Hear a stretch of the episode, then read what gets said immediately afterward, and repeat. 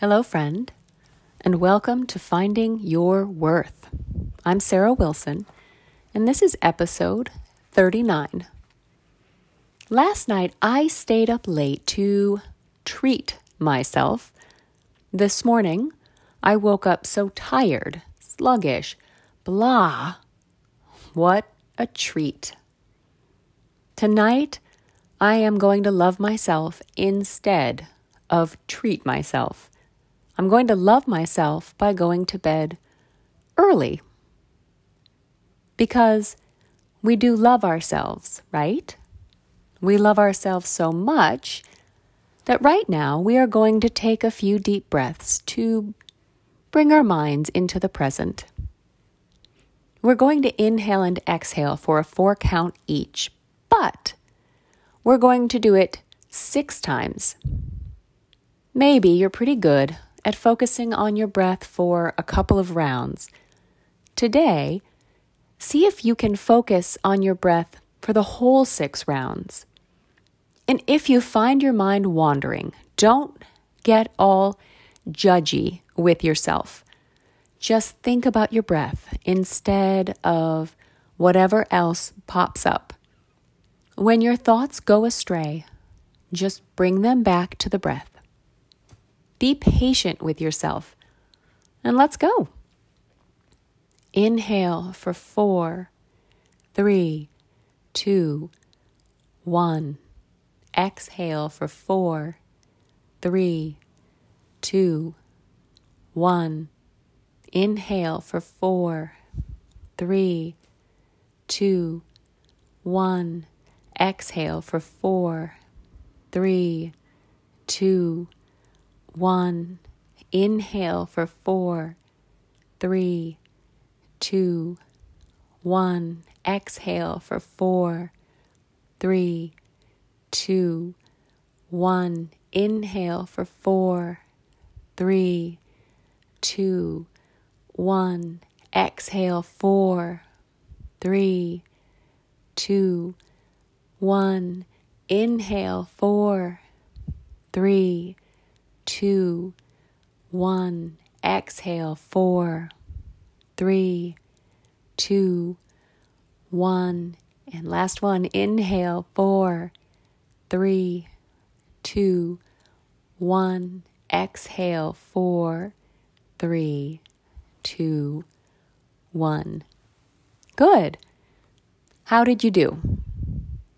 It's not always easy, but once you're able to focus during breathing, you may find that you're better able to manage your thoughts all the time and not just when you're practicing. Last week, I told you my tale of woe and my tale of strength and of your strength. Today, I want to talk about how we manage those things that creep up, big and small, that derail our efforts to succeed at our goals. So, the first thing I think is recognize that you will hit all kinds of speed bumps and obstacles on the way to your goal. Hmm.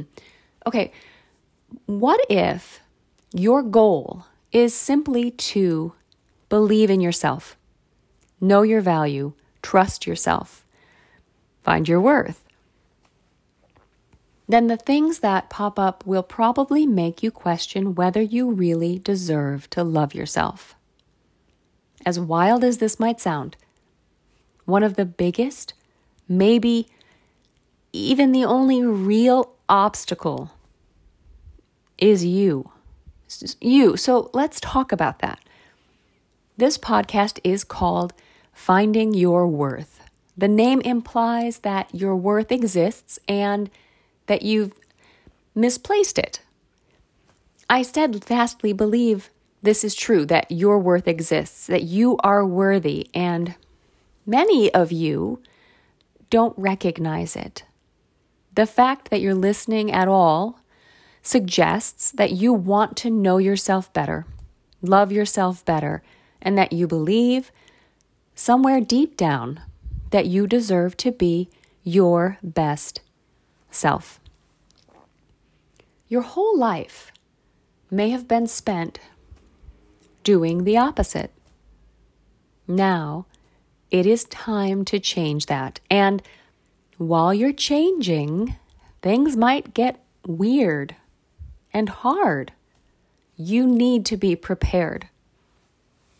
So, here's uh, uh, the next step or the next thing that you need to know what you want.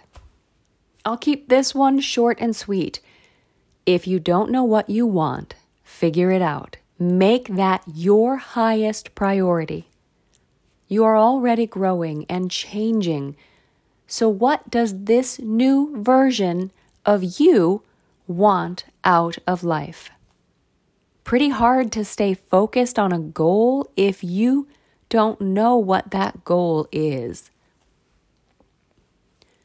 All right, the next thing, you know what you want, you need to ask for it. You need to ask for what you want.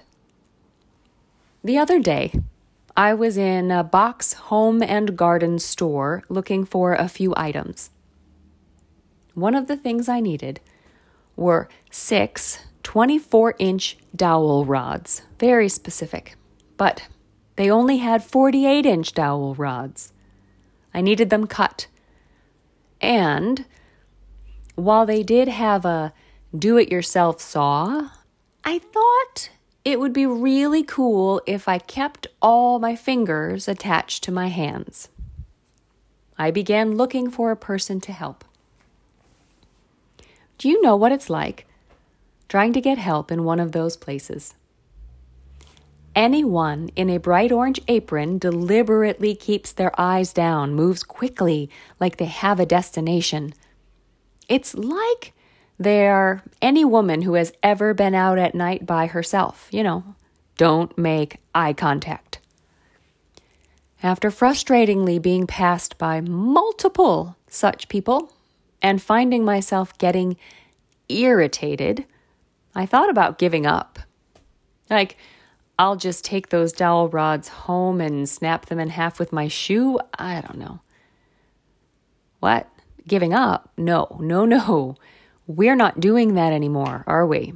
We're not giving up. So, the next time an orange apron appeared in my periphery, I politely shouted, Excuse me, can you help me cut these? And he did. Very, very grudgingly, like he spoke not a word, but went straight to his work, glowering the whole time. I got my six dowel rods. I just had to speak up. It is uncomfortable to do that. It feels awkward for me, especially when the person you're asking is less than eager to give you what you need. The same is true for every area of your life. And yes, that means asking things of yourself. Because we also keep our heads down and hope we don't have to do anything we don't want to do. And very often we are less than eager to do the work to get what we want. So know this about yourself. Keep, know ahead of time that you might not want to do what you need to do. And then, of course, you need to have plans to get you through the crap that happens in life. Not just the stuff in your head, the stuff outside of you. Like everything I described in last week's episode that happened over the last six months. It's gonna happen. Stuff is gonna happen.